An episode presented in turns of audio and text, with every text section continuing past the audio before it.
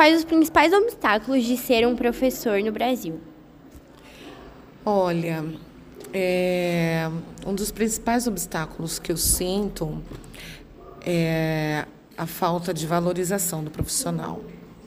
Eu acho que o profissional ele não, não é bem valorizado né, em questão governamental e lógico que a gente não pode generalizar, né, mas por algumas famílias também.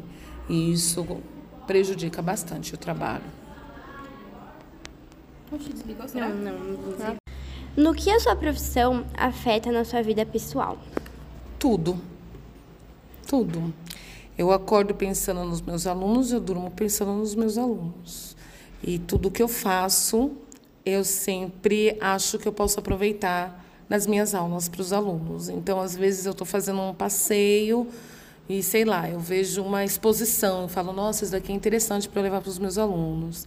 Ou então eu estou em casa, estou ouvindo uma música e falo, olha, isso daqui é um repertório para eu repassar para os meus alunos. Então, é, em toda a minha vida, tudo que eu estou fazendo, né, o meu trabalho, ele, ele, ele tem a sua finalidade ali. Muito fofa. Como você vê a relação entre os jovens e o hábito da leitura? E, na sua opinião, qual é a importância da leitura na formação dos alunos? Gente, leitura é essencial para a vida. É para a vida.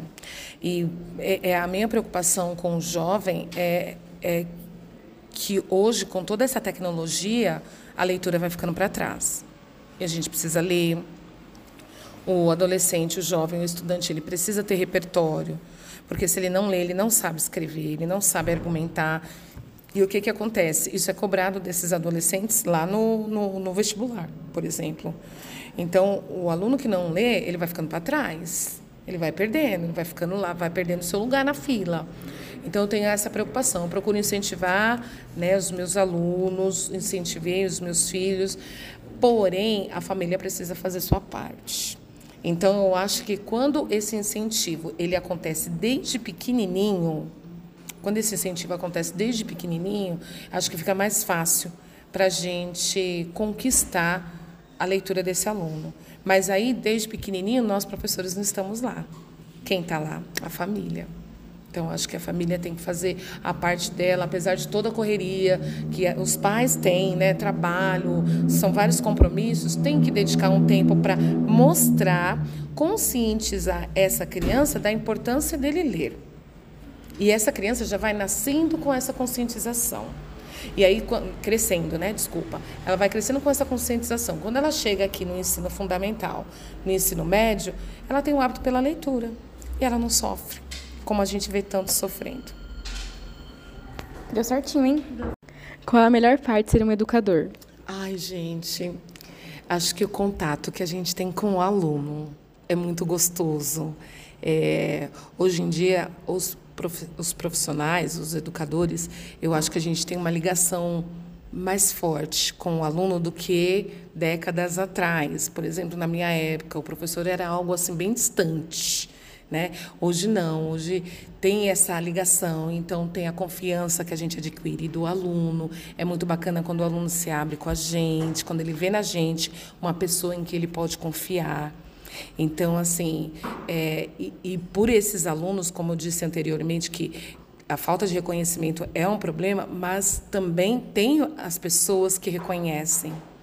Né? E acho que isso daí ajuda, auxilia bastante aí nessa questão de falar a melhor parte. É um aluno falar assim, ah, pro, agora entendi, obrigada.